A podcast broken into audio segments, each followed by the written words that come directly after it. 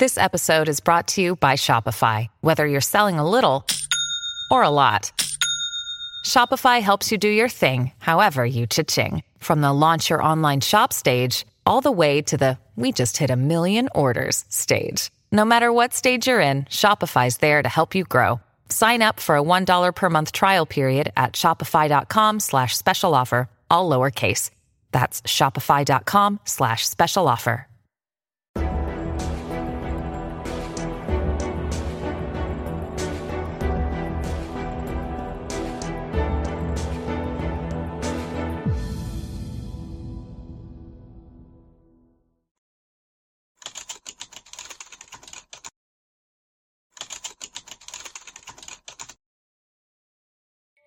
皆さんこんにちは。話題の事件へようこそ。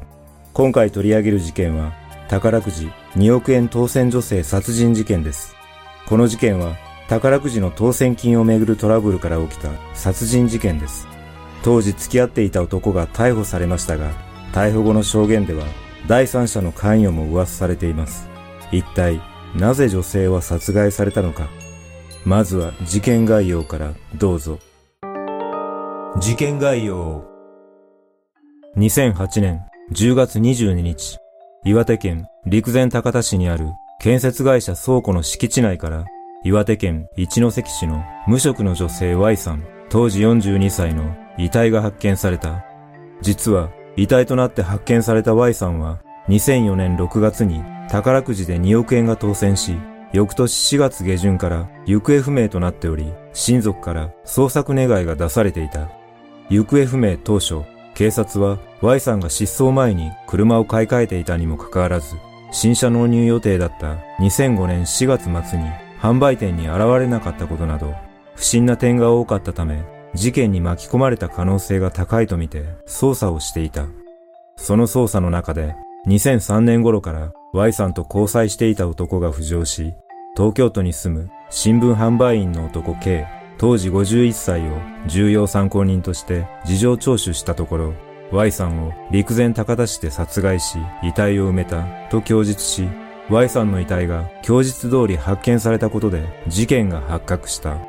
殺害容疑で逮捕された K は調べに対し、金銭をめぐるトラブルで Y さんの首を紐状のもので絞めて殺害したと供述したため、警察は K が宝くじの当選金をめぐってトラブルとなり、殺害したとの見方を強め、犯行の詳しい経緯などについてさらに調べを進めた。その後、2008年11月、K は殺人罪で起訴され、2009年6月に盛岡地裁で開かれた判決公判で懲役15年が言い渡され、弁護側と検察側の双方が控訴しなかったため、刑が確定している。この事件は宝くじの高額当選者は不幸に見舞われるといったジンクスの実例だとして世間の注目を浴びた。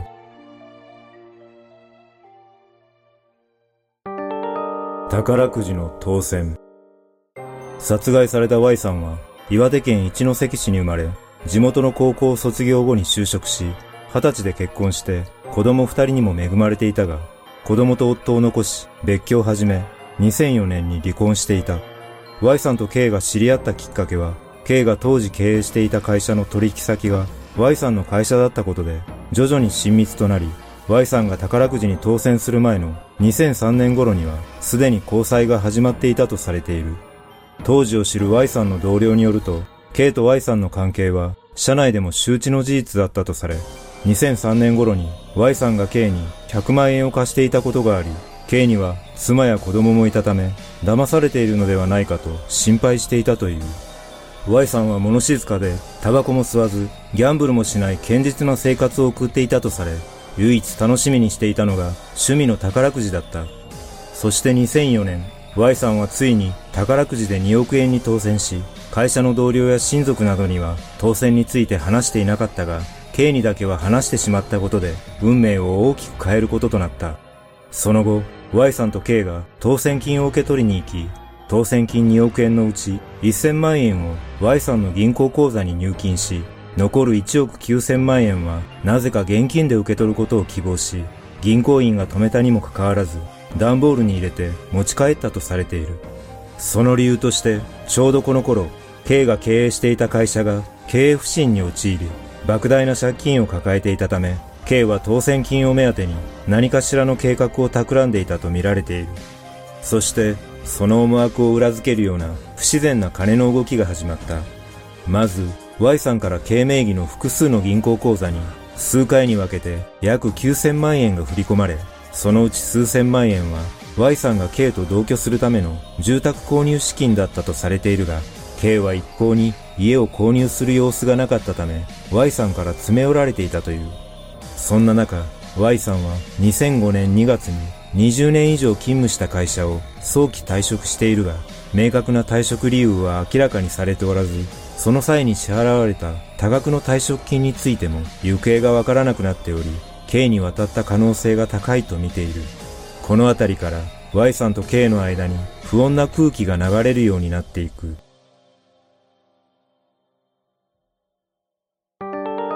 事件の経緯 K は岩手県の農家の長男として生まれ、定時制高校に通いながら電子部品会社の工場に勤め、1983年に結婚し、二人の子供を設けていた。K は31歳の時に電子部品製造会社を設立し、一時期は約50人の従業員がいたとされるが、Y さんと親密になった2003年頃にはすでに会社の経営は悪化していたという。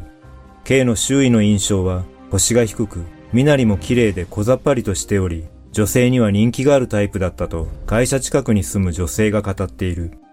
2003年頃から Y さんと交際していた K は Y さんの他にも陸前高田市内でスナックを経営する A 子に夢中となっており Y さんの当選金のうち8000万円もの大金を A 子に貢いでいたとされている。K はそこまで貢いだ理由について A 子は俺よりも金に困っているし、かわいそうな人なんだ、と話していたという。その後、2005年4月29日、Y さんは地域の清掃活動に参加後、長年住んでいた自宅アパートを退去し、K の会社のトラックで遺体発見現場の敷地内にある建物に家財道具などを運び込んだ。この翌日、知人が Y さんに連絡するも、携帯電話は繋がらず、新車の納車にも Y さんが姿を現すことはなかった。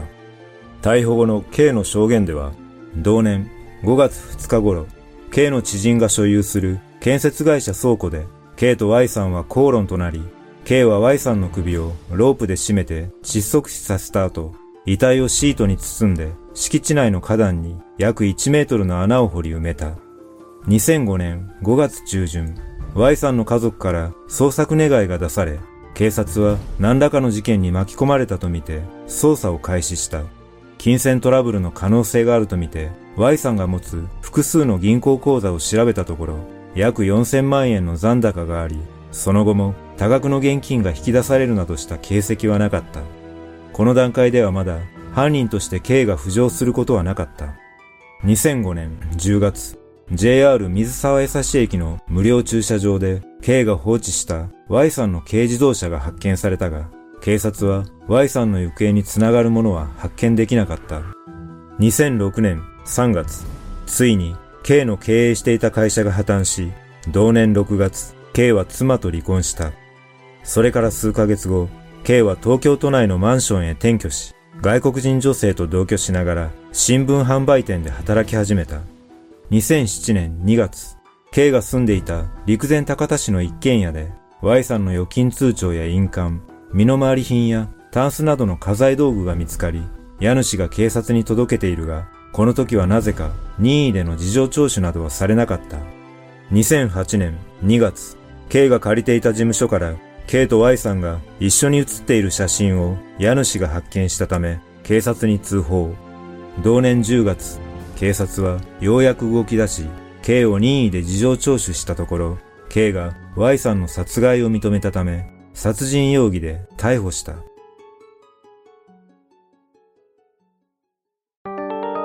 K の供述 K は逮捕後、警察がいつ来るかビクビクしていた。被害者には申し訳ない。などと謝罪の言葉を述べた上で取り調べに応じた。殺害方法について K は Y さんの首を紐で締めて殺したと供述し、動機については当初結婚を迫られ口論になりカッとなってやったと供述していた。しかし、徐々に供述を変え、Y さんと交際していた理由について、金を借りる目的で交際を続けていただけで、恋愛対象ではなかった、と述べ、K は金の返済を迫られて口論になり殺害した、と供述した。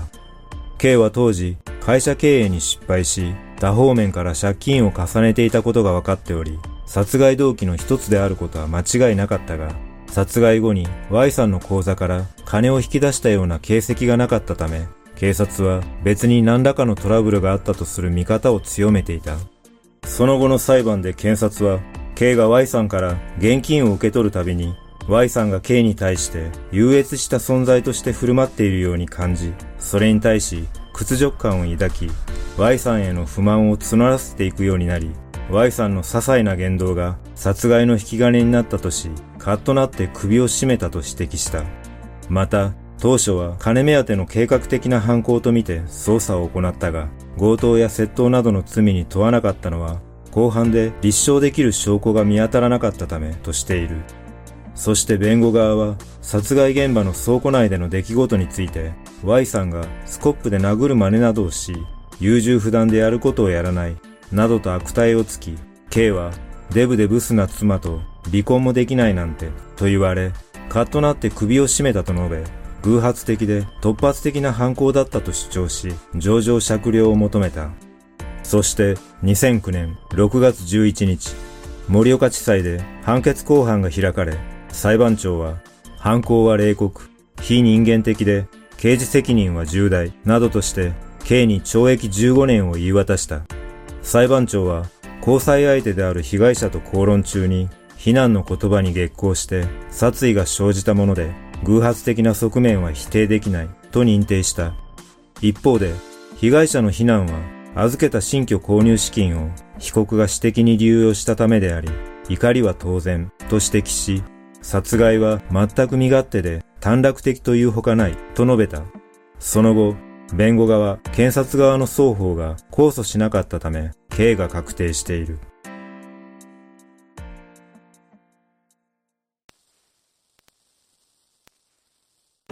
この事件は殺人罪以外を立証することができなかったため、宝くじの当選金約6割は紐がつかない状態として、未だ使い道は不明だとされています。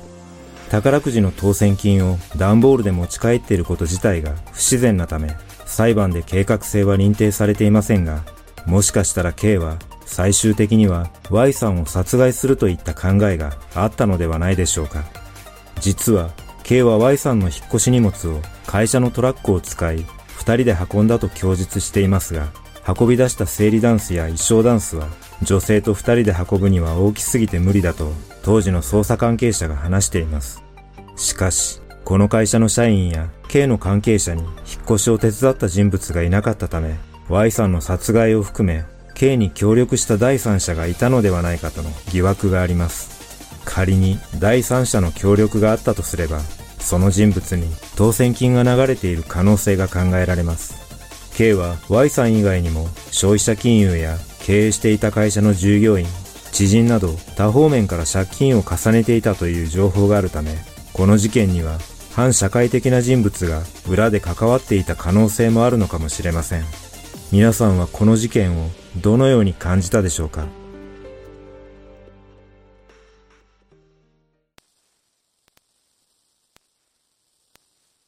最後までご視聴いただきありがとうございます。それではまた次回の動画でお会いしましょう。さようなら。